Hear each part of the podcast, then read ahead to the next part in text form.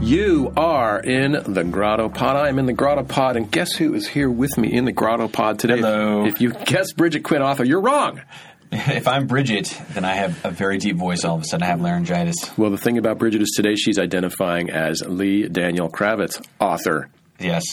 Lee is joining me today because Bridget is off on an adventure. I believe it has something to do with Canada Yeah. and her son. I, something like that. I don't know. Yeah, uh, so we're going to be doing a double header today, which won't appear to you as a double header. It'll appear to you as two consecutive weeks of Lee and me. That's right. And we will, uh, we're taking you into the uh, behind the scenes of how this podcast is, is thrown together. Sure, sure. Yeah. Here's what happens. Uh, Bridget says we, we have a little calendar that we keep, and uh, I don't know if you know this, podcast listeners, but uh, BQ and I we uh, aren't around a lot, and we're often gone at different times.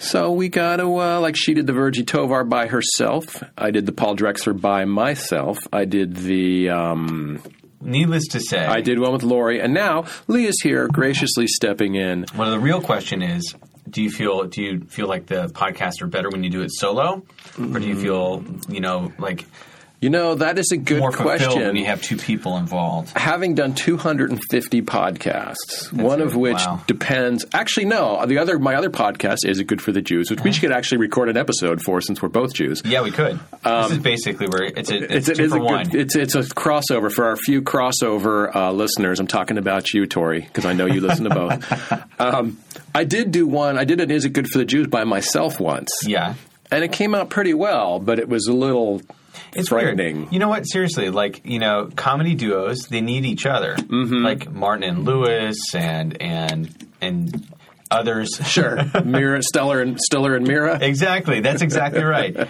it just wouldn't be the same without it. The you know. It's definitely a different vibe, a different vibe. Well, today, so we're doing a double header today, and this double header basically is brought to you by Vanessa Waugh. On the strength of Vanessa Waugh, we got two first-time novelists, big-time novelists, Both doing terrific.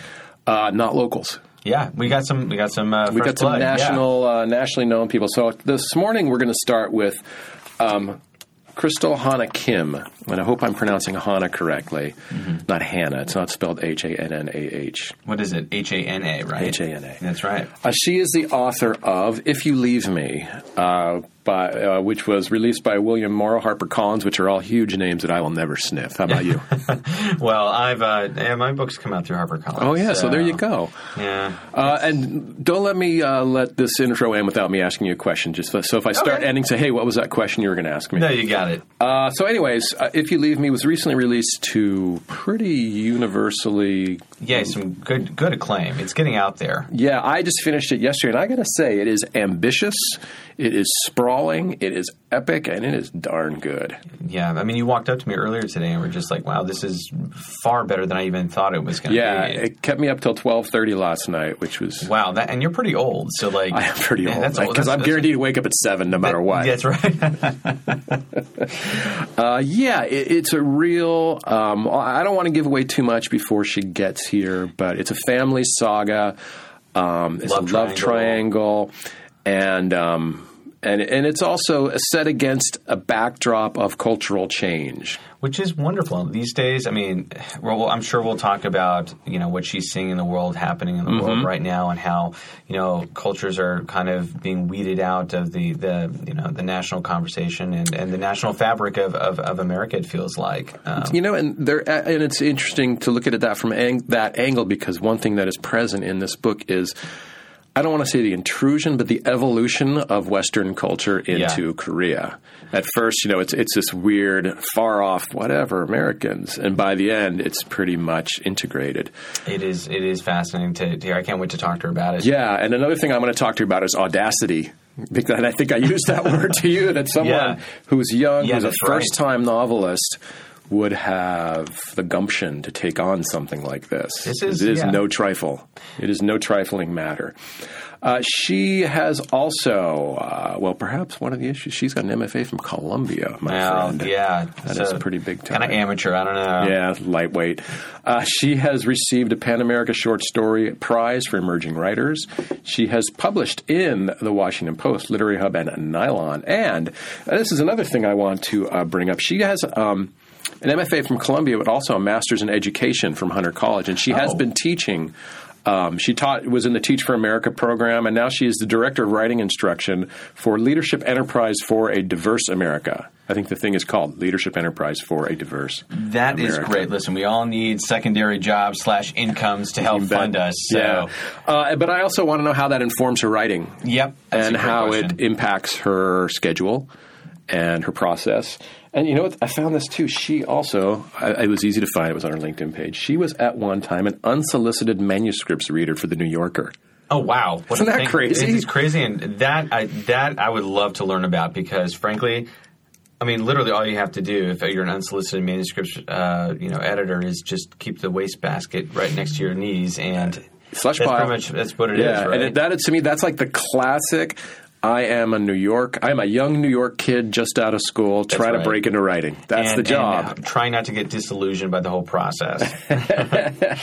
Yeah, so um, I'm actually I just saw Robert first novel was eagerly anticipated. I think I meant to say that people were waiting for it before it came out. Um, she should be here any moment. yes, What was the question I wanted to ask you? I don't know, but you're gonna ask me a Lee, question. you are switching gear. We got a little more time here. I want to get a, just kind of a little bit of this. Yeah. You are switching gears. You are a nonfiction writer who is now working on a novel. Yeah, yeah, How's that? yeah. How are those muscles, man? Well, I'll tell you, they're they're getting into shape. It's a totally different process. Yes. this might be a, a fodder for another podcast at some point. But like going from one to the other, it's like learning a whole new language. But, the But this is what you were trained to do, right? this was this is what I was trained to do, Mm-hmm. and it's sort of like dusting off the the cobwebs and actually like but employing a lot of these these skills that I haven't had a chance to really really do Yeah. in this way. And it's been it's been a process, but it's been awesome. How far into second- it are you? Second draft. Oh, which okay. is- second draft, which really means that the book is you know really starting to come together now. First draft is basically the skeleton, mm-hmm.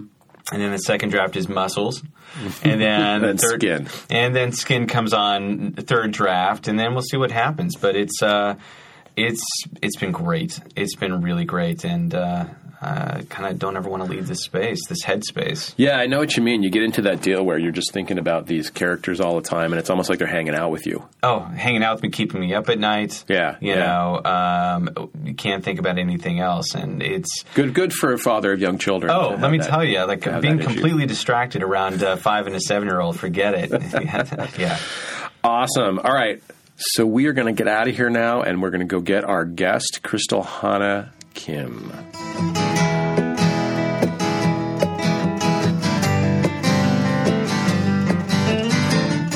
Crystal, welcome to the Grotto Pod. Thank you so much for having me. Thank you for including us. So, just to start out, give us an idea of the whirlwind tour you are presently involved in. Yes, well, as a debut writer, it's so exciting. I've been in, I'm based out of Brooklyn, so I've been doing Mm-hmm. Another, events. yeah, there's very few Brooklyn writers. I've, I've heard Oh, Yeah, this. That Yeah. we're a rare breed. Very rare. Yeah. well, you know, Brooklyn is the new Oakland. I've, I've heard that. Yeah, yeah, I've heard that too. In fact, I've heard it the other way around. Yeah. But yeah, so what's on the agenda for you? Yeah, so I've been in, I've been doing events in New York, Chicago, D.C., and now San Francisco. I'm going back to New York to do an event in Westchester and then going to North Carolina. Mm. for a literary festival, and then I, there's just a bunch of other stops: Philly, Harrisburg. Oh my God, this is wonderful. And you know, it's Yeah. it's really rare. Like I came from a uh, book publicity background before I Oh. started on the other side of the of the fence, and. It's rare that you actually have you you get a tour through the the publisher. Yeah. A lot of times, what winds up happening is the author has to kind of engineer his or her own sort of Mm. you know tour, Mm-hmm. and uh, it sounds like you've been set up really really nicely. I have an incredible publicist, Yeah, you- Sharon. Thank you. You're She getting- you listens rock. to- And you're getting all the bells and whistles, and that- and that's it's your publicist, but is it also the publisher? Yes, I think so. I mean, I have a really wonderful team. I mean, everything is new to me, so I don't know what is yeah, what's you what's know, Mm-hmm. standard, and what's not. and what's not, Oh, yeah. so it's, it- what's great? Okay, so as publicist, publicist, you know, I Yeah. would sit down with my authors and I would sit down and say, "Hey, congratulations on getting your book published. This must be a really exciting time for you." Mm-hmm. And the, and so this is what you can expect. And then there's crickets because you can't really expect anything. Yeah. so i- it's it's really wonderful, and it, it Yeah. just speaks to the book itself. I mean, it's it's Thank it's you. timely. It's beautiful. Thank it's you. um, obviously you've done a really great job with it. So Thank you. Yeah, in fact, I was. We were just kind of killing time before you got here because we're both working on novels right now, and Lee, we've both written a lot of nonfiction. And I was talking about how hard it is to remember all the details. Yes. And you took on something pretty epic in every definition of the word. I mean, it's a sprawling saga. It's a family saga. It covers generations. It covers decades. It has how many points of view? Five? Five. Yeah. Five points of view. perspectives. I guess off the top of my head, my question is what possessed you to have both the audacity and the confidence to take on this sort of project as your first novel?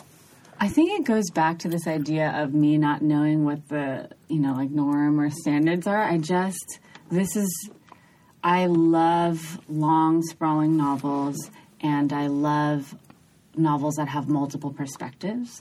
So I was immediately drawn to that. And I think that the more I wrote about Hemi, the main character, the more I realized I needed to then explore the two men in her life, Chisu and Kyungwon. And then that meant that I also wanted to explore her younger brother's perspective because I wanted a male perspective that was not romantically involved with her. Did you find that it was easier or harder to get in the heads of these characters by using their point of view rather than just using close third person? I thought it was easier. You know, I love novels where you feel so connected to the characters, where, where you feel like you know them very well. And that was my main goal with this novel for, for readers to feel like they understand where these characters are coming from and want to even argue with them sometimes or want to talk to them, you know, feel that kind of kinship. And so I I love writing in first person. I just think it gets Mm-hmm. me closer to the characters, and hopefully that means the readers will get closer too. That's wonderful. And then on top of that, not only are you you know dealing with these five different points of view, but outside of writing this, you are also wearing multiple hats and multiple points of views as well. Yeah. So you're you're teaching, is that right? Yes, I am. So I teach for a so I'm a I'm the director of writing instruction for a nonprofit called Leadership Enterprise for Diverse America. And it's an incredible nonprofit that I love. We help low income high school students from all over the United States, most of whom want to be the first in their family to go to college. Yeah. Get ready for that process. That is terrific. There's a great organization here Mm-hmm. called Scholar Match, and it's through. Oh yeah. yeah, and I've worked a little bit with it too. And it's uh, Dave Eggers, uh, the Mm-hmm. the writer, uh, started eight two six Valencia. Yeah, I this remember is that. sort of his sort of next project, and it's all under the eight two six Valencia umbrella. And it's the idea that first generate or the first kids to go on to college within their families. Um, a lot of times there's like a income gap, or Yes. there's like a scholarship gap, Yes. and there's like you know they get some money, but there's like five or ten thousand dollars that they still don't get. Mm-hmm. So Scholar Match kind of helps. Well, one, they help prepare the kids to go to college, and two, help fundraise to get that money for them to go. That's amazing. And so it's it's, it's a terrific Yeah. organization. And so, how did you get involved with something like this? Well, I always say that, you know, like the two main passions that I have are writing and teaching. Mm-hmm. So after, I always wrote as a kid. I loved writing, but when I was in college, I just thought that I didn't know what it meant to become a writer. I didn't know what avenue to take. And I thought that deciding to be a writer felt too risky. Yeah, You know, I have Korean American, Korean immigrant parents. They wanted me to do something stable, and um, what so did they want you to do? they well, they never actually wanted me to be a doctor. Thankfully, I think because they knew I'm just not that great at science. It's the medical stuff Not- that I couldn't not a get STEM into. guy. Otherwise, I'd be a great doctor. Yeah, yeah, you know. that's just the math and science part. right. Um, if I could interject here, the Yeah. thing that I think is notable, and then get back to, to where you're at in your story, Mm-hmm. a lot of writers teach, but not a lot of writers pursue teaching parallel with pursuing writing. Yeah. It ends up something that they do. Yeah. So I'm curious. Go back to telling how this happened, Yeah. but also when you get done with that, let's spec get back to how it informs how you write. Yes, yes, definitely. Well, I I love teaching, and so after graduating, I joined Teach for America, and that's because I, I thought that this would be something valuable. It's a little steadier, and though I loved writing, I just wasn't sure if I could take that on. For any listeners who don't know what Teach for America is, can you explain it a little bit? Mm-hmm. Yeah, it's it's a it's an AmeriCorps organization that places college graduates in areas of high need uh, that need t- uh, public school teachers. So I ended up teaching in Brooklyn and Bedford Stuyvesant, where Biggie's from. Yeah, that's right. That's So- Psy. Yeah, that's Psy. So I taught there for two years, and that's when I really fell in love with teaching and realized that it is equally as important to me at, with as writing. Yeah. But I found out that I actually I thought that I could teach and write at the same time, and I couldn't. It was so Oh. exhausting. And you aren't teaching college students Right now. ever. No, so I actually, so then after Teach for America, I got an MFA at Columbia, and while doing that, I taught college. Mm-hmm. Okay, you did students. teach college Yes. students. Man, yeah. The, 'Cause it- that's a real different game. Oh my gosh, yeah. I was teaching, I taught first grade and second grade, and then I taught college freshmen. Very different. Yeah, which ones are the most immature? Because I have a. uh, Well, Sometimes yeah. there- there's a lot of Were similarities. there- There are, aren't there? It's Yeah. a little like the, the, the, the neediness. I'm not even sure Yes. that college freshmen, when I was a college freshman, I don't even know if I could tie my shoes yet. I'm pretty sure I had to be taught. You know, John Wooden used to teach his athletes how to tie their shoes. Really? First practice. Yeah, he Really? would teach you how to tie your shoes. Um, were, did, did you find any classroom management tools that could apply to both? Yes. Oh my goodness. Yes. So Taking away milk or, you know, circulating- cookies? Recess is definitely key. Recess is you know, Oh. Yeah. nap time. Nap time. Oh, That's important. Actually, you know what? I appreciate nap time a hell of a lot more now than I did when I was in kindergarten. Yeah, give it another This is 10 so years, true. you really will. Uh, yeah. Um, you, so proximity. Proximity, circulating the classroom, calling on people, um, positive reinforcement. Yeah. Yeah. Yeah, I guess All those, would be things. universal. Yes, it works with college students very well. Very, very nice. Tell me about the point, though, where you decided you were just going to go for it writing wise and Mm-hmm. get that MFA.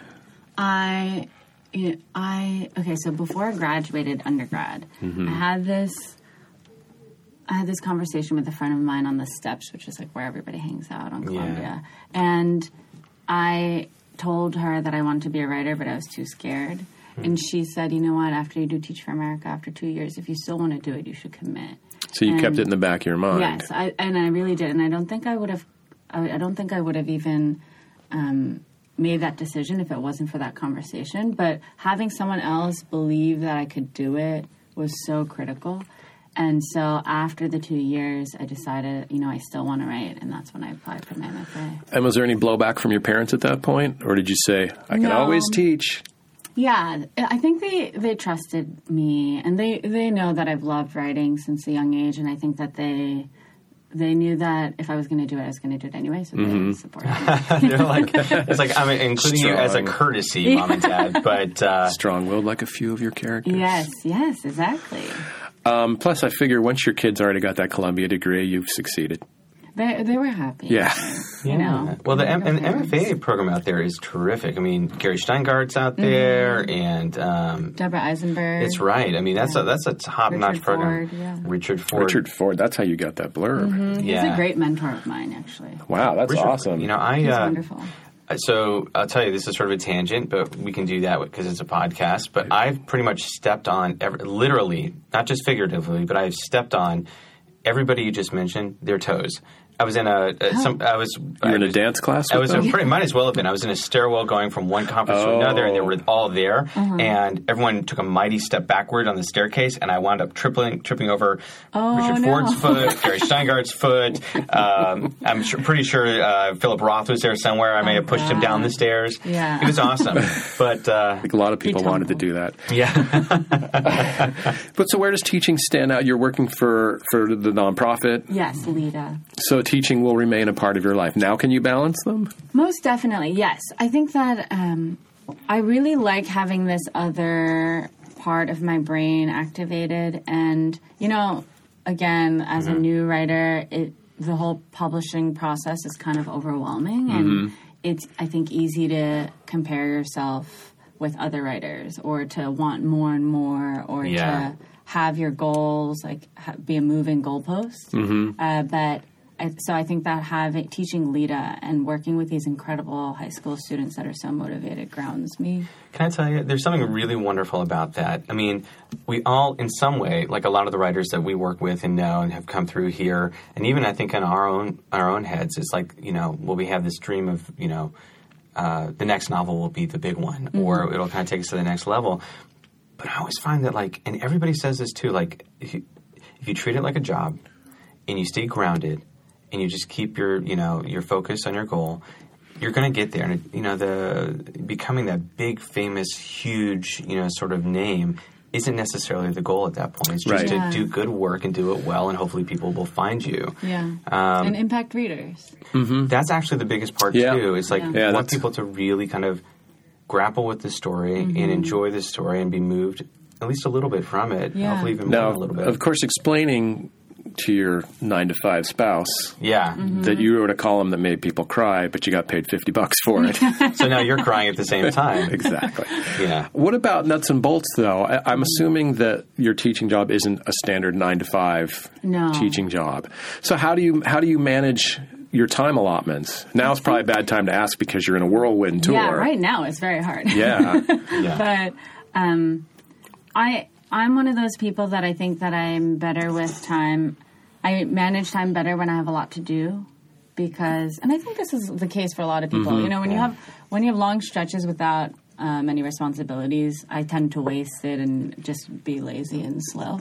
But because I ha- I'm balancing balancing so much, I try to be really efficient with my time, and I usually do my Lita work in the morning because I don't like to write in the mornings. And then I take a little break, and then I'll write. in the evening. how much time are you in a classroom? So this is the th- this is the cool thing about Lita. For two months over the summer, we're out on Princeton University's campus, Mm-hmm. and they fly out. I don't know if Princeton does it, but Lita flies out 100 students every year to Princeton, and it's two months in person, and that's what I'm teaching. And then the rest of the year, it's all online, Oh, okay. which is great. That's because great. Then I You- can you don't do have to- Mm-hmm. this. I can go on my book tour. I can do you know I can balance both. that's really the trick, right? To have like a, a schedule, put a, something together where you have time to do both. I think Yeah. it makes a lot of sense. Yeah.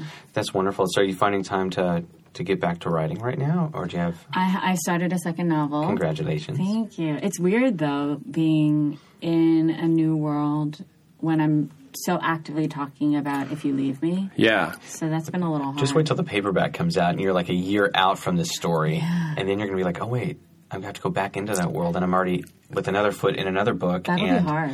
Yeah, Yeah. it's good. Defend your toes. Yeah.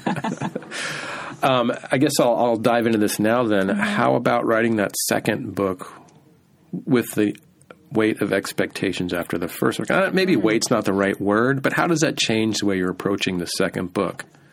I don't. I'm not sure yet. I mean, everyone tells you that the first book is special because It's a book you've been waiting your whole life to write. yes. So it is kind of daunting because I feel like I put everything into Right. this first. You put a lot into this book. Yeah, I tried. I, I feel like I put everything, you know, with the characters, uh, the Korean War, history, motherhood, the role of women during this time. I Mm-hmm. and just- very subtly, Yeah. the unstoppable wheels of progress. Yes, yes. They're back And, there. Mm-hmm. yeah, modernization, westernization. So I put all of that in. I think that so it is kind of daunting to start something new, but I'm I'm like itching to to create a new world and get to know some other characters. Yeah. Yeah, We're going to go back to the old world now Yeah. because I am dying to know. Yeah. So I read that the origins, I think it was an interview, the origins of this uh, book was it short stories you had written, interconnected stories? Yes. What and and I sort of heard a little bit of this tale, but I want you to tell it again. What first got you interested in the monumental task of writing a historic novel Mm-hmm. about this time period? Well, when I when I was in my MFA program, I was too scared to write the novel. I thought that a novel. I, I just felt like I don't know even how to how I would approach. Had you a tried novel. before any novel? No. Just short stories. Yes. Yeah, I totally can relate. Like, you know, plot. I just thought it'd be way too difficult. I need a graph or something. Right. Plot, characters, How dialogue. do you Remember why do would it? you stuff. even? Do, why would you really want to even do that? Yeah. No, it's good. Yeah. So I actually started writing during the MFA uh, an interconnected short story collection, and I wrote a chapter. Uh, I wrote a short story that actually is now a chapter in the book from a young girl's perspective when her estranged uncle comes to town. And when I s- w- by writing that story, I got interested in her parents' story and and what their history was. So then I kind of worked backwards, Yeah. and that's how I created my main character, Hemi. And so when it was an interconnected short story collection, I knew that it was taking place during the Korean War, but it was a little nebulous. And when I decided to write the Korean War, it was because I grew up very I'm very close with my maternal grandmother. And she survived the Korean War, and she was a teenage refugee. When, I think Wow. She was 14 when the Korean War began. And all four of my grandparents survived the Korean War, but my maternal grandmother and I are just really close, and Mm-hmm. she would tell me all these terrifying, very vivid stories of how she and her widowed mother had to flee their home because of the invading troops and how hungry they were, and how the first time she saw an army tank roll through, she had, you know, she hid under like a large pumpkin leaf Oh wow. because and then she was she'd tell me this story laughing and saying what would that pumpkin leaf do you know that would not protect me but she was just so There's nothing logical in high, alarmed, right? right yeah. Mm-hmm. that she didn't know what to do besides hide S- and so those stories really stayed with me and once i decided i'm ready to write a novel i knew that i wanted to write about the Korean bits and War. pieces that were all there. I think Yeah. it makes sense. yeah Um, and at some point, the story becomes less about you and your experiences and more takes on a life of its own. And then you've got a novel. yeah But you can definitely see where that is the story that you had been thinking about. Yes, I've been thinking about it for years, really, especially, you know, growing up in America, growing up in New York. Uh, my my family's very culturally steeped in Korean tradition, and it, you know, we speak Korean at home, eat Korean food, celebrate Korean holidays. And then having this huge part of my identity be Korean, but then when I'm in school, my classmates and peers would not know where Korea was on the map or tell me, like, there is no Korea. I remember someone said that to me. You said there's no Korea. Yeah, I mean, he Yeah. was uh, young. I mean, Right, right, young, right, right, But still, he was like, you have to be either Chinese or Japanese. Oh, oh. I just, I, just really, I get that. I mean, I think probably you and I pro- would Yeah, probably understand I was just that, thinking too. there is no Israel. Yeah, yeah. there's no Israel. There's no. I mean, so I mean, I, we've talked Yeah. about this. I grew up in Texas, where there's very few, in an area where there were very few Jews and I was in Orange County where they were we were all hiding. hiding. Mm-hmm. Exactly. So it's it's you know it's it's it's hard to kind of grow up in, a, in an environment where you feel very in touch with your your cultural identity, but Yes. nobody else understands who you are, what you come from, or has that sort of point of view at all. But you Yeah. don't write. It's not the novel of otherness. No, so it, w- no, It's not. a, Oh, it's not a the novel. Korean American novel. No, it's definitely a Korean novel because I wanted to write about this period in history. And I wanted to write it in English for an American audience because the Korean War is called the Forgotten War here. It's, and Yeah, it's, Yeah. it's something that I think the Korean War is not part of our cultural Yeah, consciousness. even Mash is actually about Vietnam, not Korea. Right. And Right. it's so and I really wanted to write about a woman because I think that war narratives are always about men are all so often about men in battle. So I wanted to write about a woman's story about what happens when a woman is traumatized by war. And did this? Did you have this in mind while you were writing the short stories, or did that come together afterwards? Because I had this sense when when I read that you had started by writing short stories, I thought, oh, great, that's how you get to know the characters, right? And then you got Mm-hmm. Yeah. these characters, and then you can build a narrative around them. Yeah. But did you have all of these goals in mind when you were writing the short stories? No, I was. I think I at that point it was really getting to know these characters. The Korean War was much more nebulous and in the background during that period, during when I was writing the short stories, and then when I committed, that's when I realized I need to include more about the Korean War and make it vivid for the reader. And how much time did you have to spend researching? Because there are Oh my so gosh. many details. I, So much. I mean, yeah, I, and they couldn't have all come from your grandmother. no, no. So I spent a lot of time. The, also, the novel starts in 1951, but it goes all the way to 67. 1967. Yeah. And I really, I'm also interested in what happens after. well, the, the Korean War never ended, but what happens in the aftermath. Hmm. And Korea itself had to rebuild completely. And there's so many different things that were happening politically That I had no socially. idea about. Right. Yeah, Exactly. it was So- upheaval. Yes. It was. Did you know this? complete- It was constant complete upheaval into the well, it was a 60s. forgotten war, and Yeah. uh, I knew I, I, I wasn't even around to forget it. Neither was she. Yes. I mean- so I mean, that's really it. You're, you're recreating something that you weren't a part of, but yet Yeah. your, your family and your history was. So in some ways, Yeah. it's sort of in your blood. Yeah. Um, it's, it's neat. Do you feel closer to the culture now? yeah, I do. I mean, just knowing the history as do. well I- as you do. I because I did a lot of research. I interviewed my grandmother and aunts and uncles. Yeah. But I also just did a lot of reading and looking at photographs. I thought you would have had to dive into some history books Oh, for most this. definitely. Yeah. It was so much work. It- You know- so again, I didn't realize what I had chewed off, or what is that phrase? You know, Bitten off. Bit off more Uh, yeah. than you off. could chew. Yeah. Well, And, go ahead. I was just, I mean, Korea in general has it's it's it's just it's a topic. It's sort of an evergreen topic Mm-hmm. because I mean, Korea continues to come up over and over and over Yes. again. Oh, yeah. Yeah. you know, Right especially now, these days. especially. I mean, right? So. I don't know. I think that uh, I don't know. There's a universalness to it. Mm. I think especially now it was weird because I was in Korea in April visiting my family and traveling around and it was so strange being there because I knew my book was about to come out soon and I hadn't been back in a couple of years so seeing the country and seeing the places I had written about Oh yeah. and thinking about my novel And picturing your characters who don't actually exist Yes. there. Yes. And then at the same time, it was a couple of. I was there when on the news everyone was talking about the Inter Korea Summit because Kim Jong Un was going to meet the South Korean president.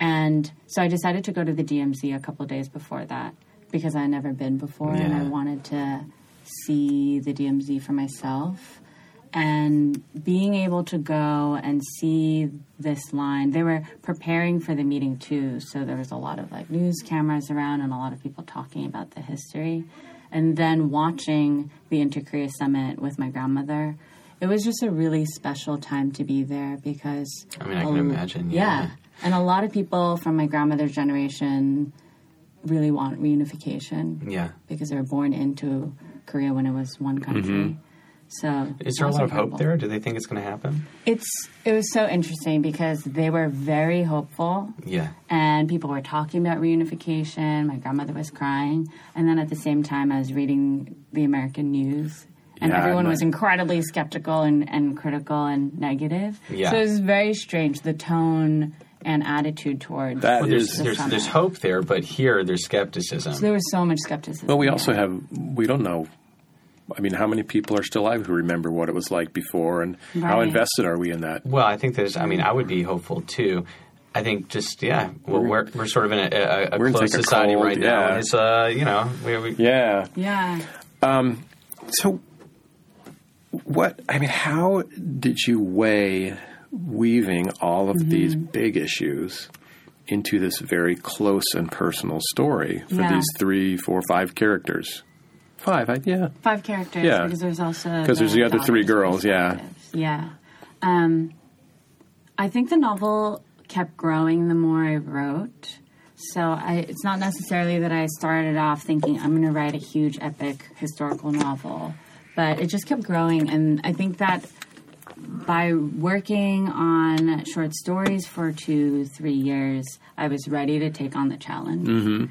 And I thought that for the best way to write about this tumultuous time in Korea's history was through characters. Yeah. Because I don't like novels where they they are obviously trying to teach you. You know, and they have like paragraphs of his- Mm-hmm. history, And, and they're trying to point you to things. yeah, I don't. I personally just don't like that type of.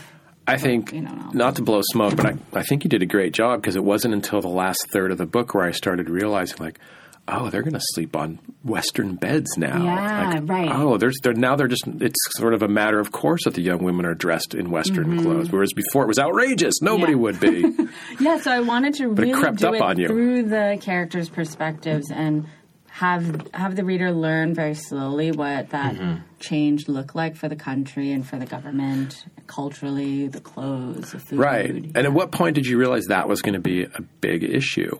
that you had chosen the exact right period Yeah. of time in Korea Yeah. for during the course of someone who's not even middle aged Mm-hmm. lifetime for them to seem like they're wedded to the old ways. Uh, so, I something that's so fascinating to me is my grandmother. She grew up um, again during the Korean War, where she was completely impoverished, and now she has a cell phone and sends me selfies all Wow. the time. yeah. and so that idea of like the technological change was really fascinating to me. And then I also remember a distinct story of my grandmother or my mother telling me uh, that her house was the first in their neighborhood to get a flushing toilet. Which Yeah. is kind of you know Yeah. And your here mother's we've obviously probably had she's that. your mother's probably my age. yeah, she was born in 1959. Okay, she's Um, six years older than me. You're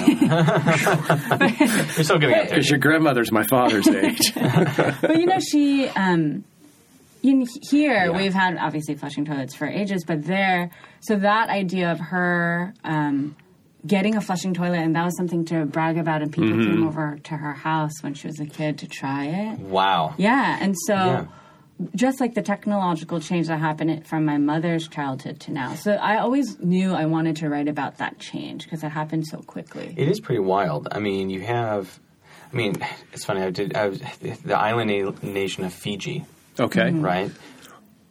Did not get their first television until 1996. Wow. Wow. Which is shocking, but if you look at like what that did to open up culture and the world around them, In a good in a, in a good maybe. and a bad way. Yeah. Right. You know, Because I there's- remember in '87 traveling to Australia, and people were going to Fiji because it was this unspoiled paradise. Right, exactly. So now, I mean, y- now, well, the bad is that there's eating disorders like you wouldn't believe because people Mm. are watching TV. That's so. It's really wild, but Yeah. you know, but also there's you know all kinds of uh, a blending of cultures and Mm-hmm. modernism that's just sort of happening in this place. You can watch it happen very, very fast. Mm. Yeah. and this is happening within a single generation in, in you know, Yes. Korea. And do you feel like do you feel like you're choosing sides at all when it comes to modernization in this book?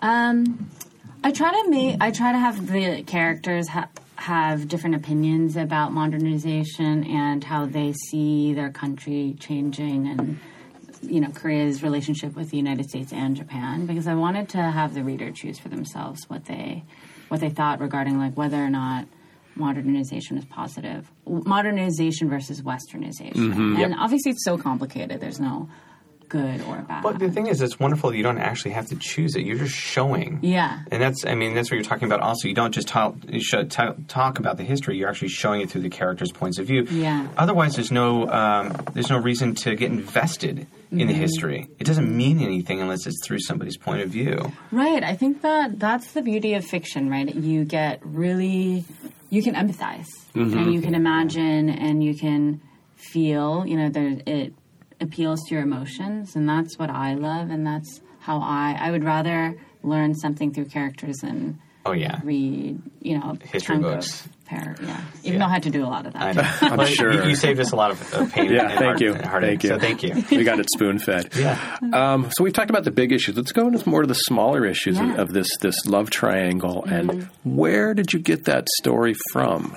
I love, I mean, You love love triangles. no, love triangles, love relationships, romantic and sexual relationships. Those are, you know, universal and timeless. And when I started writing this novel, I told I was talking to a mentor of mine who's a man, and I said, "I'm worried that if I write this as a young woman, it's going to be uh, considered, you know, in a in a certain way. You know what I mean? Like as just a romance, Like a beach read or novel, something? beach Yeah, read or yeah, yeah. something like that. You know." But he just told me love is universal. Like all the greatest novels are Mm-hmm. about love, Anna Karenina, and Mm-hmm. and so he reassured me. But I wanted, I wanted. So Hemi is 16 in the beginning of the novel, and she's a refugee, and she has very few options because sh her mother is a widow, and her younger brother is ill, and they have no money, and sh- she's not educated. So just thinking about Hemi, I wanted her to be really independent and have desires, but also wanted this novel to feel very realistic. Mm-hmm. And the only option she would have is, is marry up. Mm-hmm. marriage. Yeah. That's really the only thing that's available to her. I'm having a hard time because I don't want to give too much away Yeah, I know. about the book, but it's a little prickly too. and she's a little prickly. Mm-hmm. Yeah, and yeah. she's very disappointed. Yes. Yes, because well, I wanted her to be this really complicated woman that you want to you're rooting for, but you're also frustrated with her, but you understand. Yeah. Mm-hmm. You definitely why- accomplished that. Yeah, yeah. And at the beginning, she seems like the type of young girl that men would notice and fall in love with. She's wild a little bit, you know, Mm-hmm. Yeah. Mm-hmm. and she's full of life. And gradually, it's kind of like tampered Mm-hmm. uh, tamped down so i really wanted the i wanted her voice and character to change through the 16 years right so i think that you know in the beginning they're all kind of reckless and they're teenagers yeah, and even though the korean war is happening daily life is still going on and how did you learn about how much was at stake? I, I want to put this right. I, I was just constantly surprised by like, like the the one guy would bring. He had a date, Mm-hmm. and she was afraid to come into his apartment because, oh, my landlady, like, where's your landlady care? Like, how did you Oh, yeah. know that stuff? That you couldn't bring a woman back to him because your landlady would judge Yes. you. Yeah. Well, there's just a lot of strict social, you know, conventions in Korea. Yeah, but on their own, those guys got as down and dirty as anybody. Yeah, yeah, yeah. But it's a lot of um, what's it called? Propriety and just making Mm-hmm. sure that others don't see or Yeah. view you in certain ways. I did. I mean, I did a lot of a lot of that was just from sto- growing up hearing stories Mm-hmm. from my parents, uncles, aunts. I come from a family of chatty storytellers. I love it. That's great. So, Yeah. You know, it's interesting considering that you've had such doubt and, and reservation Mm-hmm. about being able to pull this off, and yet you come from uh, like this family of storytellers. Yeah. It sounds like you were always there, always, almost, almost there. Do I've you, always loved writing. I think I Yeah. just needed to feel ready. do you think like this process now that moving forward is going to be a lot easier for you? Or do you still uh, attack, you know, attack this with with reservation? I think it's, I think it will be easier for me. I think Yeah. that you know because I've done it and I know I can write a novel. Um, I th- yes, I think that Yeah. it will be easier for me. I just think the I know these characters so well. I love Hemi and Jisoo Kyung Won. My Yeah. and you know it's your first book. I think that'll always hold a special place. Did you know how it was going to end? I knew fairly early on. Yes, how it's gonna end. Were you rooting for either suitor? Yes, I was, but I don't want to say because I feel like it's. Gonna, You don't want to give it's away gonna too much. influence No, the we can say reader. that afterwards. Yes. Yeah, yeah, yeah. I was, but I also wanted to be really complicated in that, you know, I, I wanted it to be, I didn't want it to just be a clear cut good guy versus Mm-hmm. bad guy or, Yeah. you know, Everybody sort of has double. Yeah, they're three dimensional in that way. yeah. I Although mean, there none were of us are some perfect. there were some challenges um, culturally because is it Jisoo? Mm-hmm. There's ways he conducts himself Mm-hmm. that I'm sure are normal for the time. yeah. Yes. That reading now, you go, come on, man! Like, why would she put up with that? yeah. No, but it, it was normal for the time. Mm-hmm. Yeah. it, it sort of blows my mind to hear you talk about being sort of cowed by the idea of writing a novel because if that was the case, you could have written a nice 250 page simple. Right. I know. You just once you got started, there was so much there. And I it think I was just It's so ambitious, ready to do something big. and you did. And was was there ever a time when you had to control your eagerness because it's it's it's a narrative that unfolds, and it's a very you're a very controlled writer. There's no rush. Oh, thank you. Was there ever a sense to rush and then have to go back and oh no, I got to slow that down? I don't think so. The other thing is, you know, when you're writing your first book, or for me, I wasn't thinking that actively about the reader, Mm-hmm. whether or not that you know the reader would get bored or anything like that. I Yeah, was screw very the much- reader. Yeah, in the world, and so I liked taking my time because I like. I like sentence level beauty, and that was important to me, and detail. And Sentence level beauty. I've never heard that phrase before. That's like actually- it. Mm-hmm. It's, that's Yeah. exactly what I- that. that's yeah. so important to me. So I took Here's my the- time. Sentence level beauty. Yeah. I like. Okay.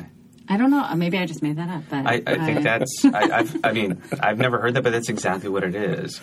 you know, sen- yeah. Mm-hmm. it's like some delicacy, there's artistry in every word. Sentence level beauty. sentence level beauty. I'm gonna steal that. Thanks. Yeah. Yeah, sentence little beauty. I I think I just call it pretty words, but sentence, sentence little beauty. Me right, pretty. You write pretty someday. One day. And how hard was it for you to decide how frustrating to make the actions of your characters? Because there were times, all of them. Yeah. Plus, let me just wedge this in here too. I liked how you made your readers realize toward the end, like, oh, she's turning into her mom. Right, right. Yes, I mean mother-daughter relationships are so interesting to me. Um, Especially because daughters don't understand when they're young why their mothers are the way they are. yes, yes, exactly. And I think that I wanted the reader to. So I think that Hemi's mother in the beginning, I think even for the reader, seems so ruthless and maybe calculating. But by the end, hopefully, you'll understand why she had to act that way because it's all about survival during the, during the war, right? Um, wait, what was your question? I forgot now.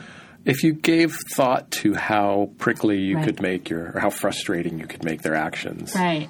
Well, I think that you know, perfect characters, perfect people are are boring, right? Yeah. so I wanted them to be really complicated, and I think that I. Because I've been writing short stories about these characters for three years, I knew their character very well. I knew their personality. Mm-hmm. And so I, I just, at that point, innately knew what decisions they would make and how they would react.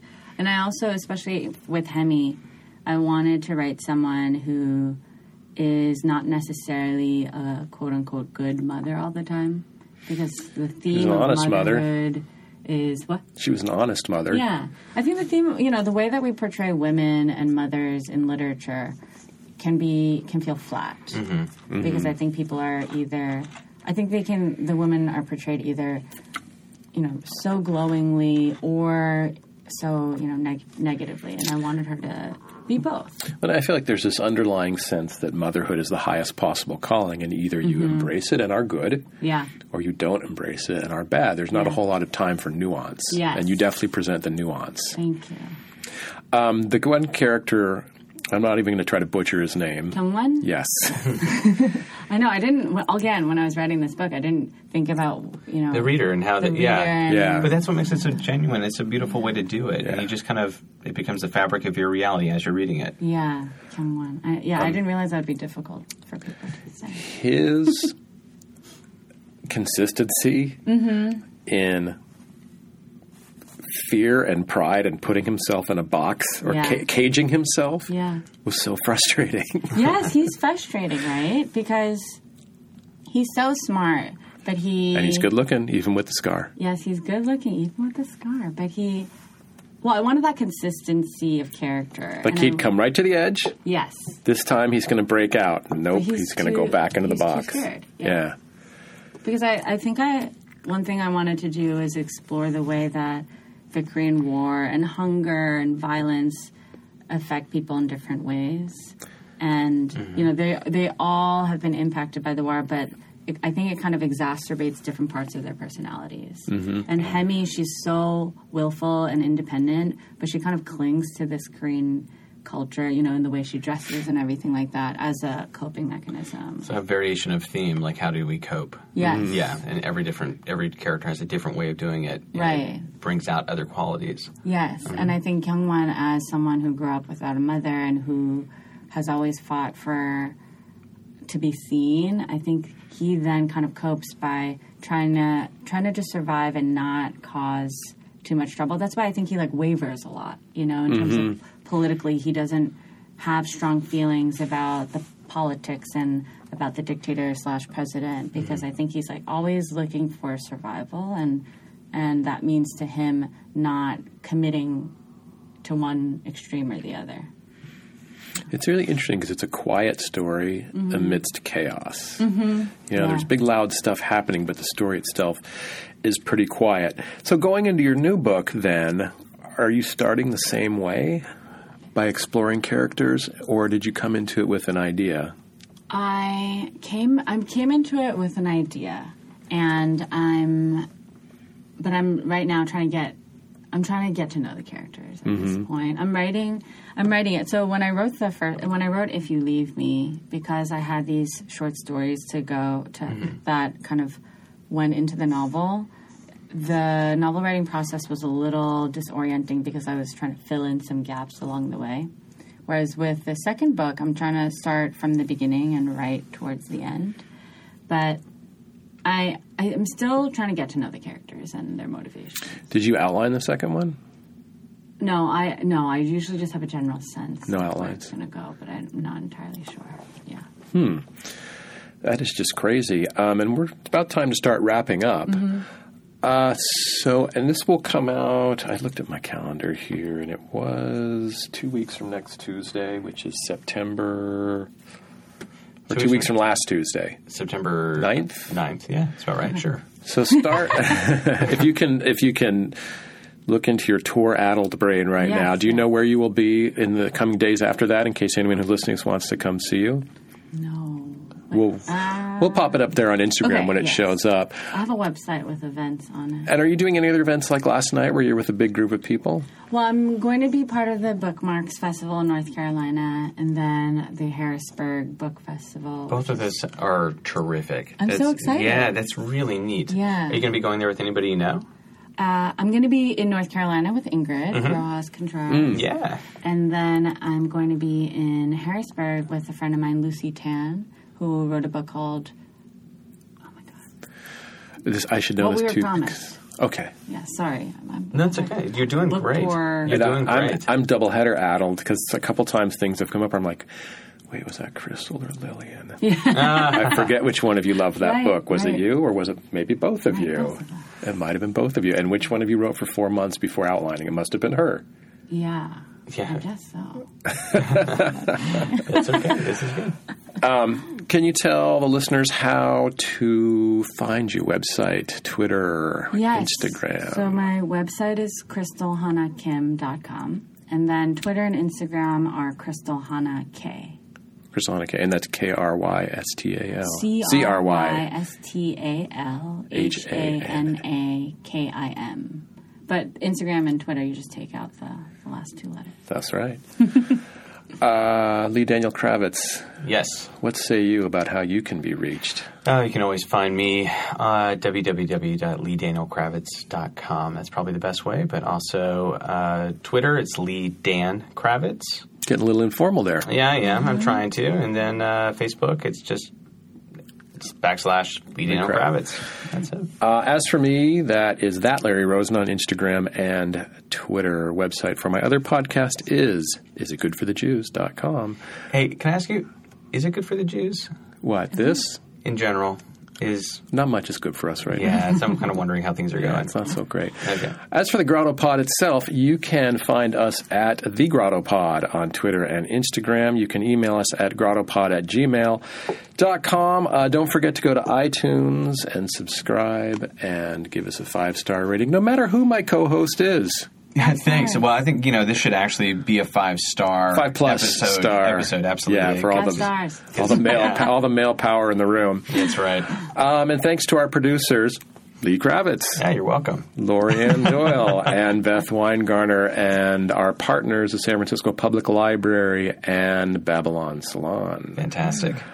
Lee, do you remember how Bridget takes us out at the end of each episode, or do you want me to do it? Please what does do she it. always say? She always says, be like Crystal Hannah Kim and read, write, and just keep working.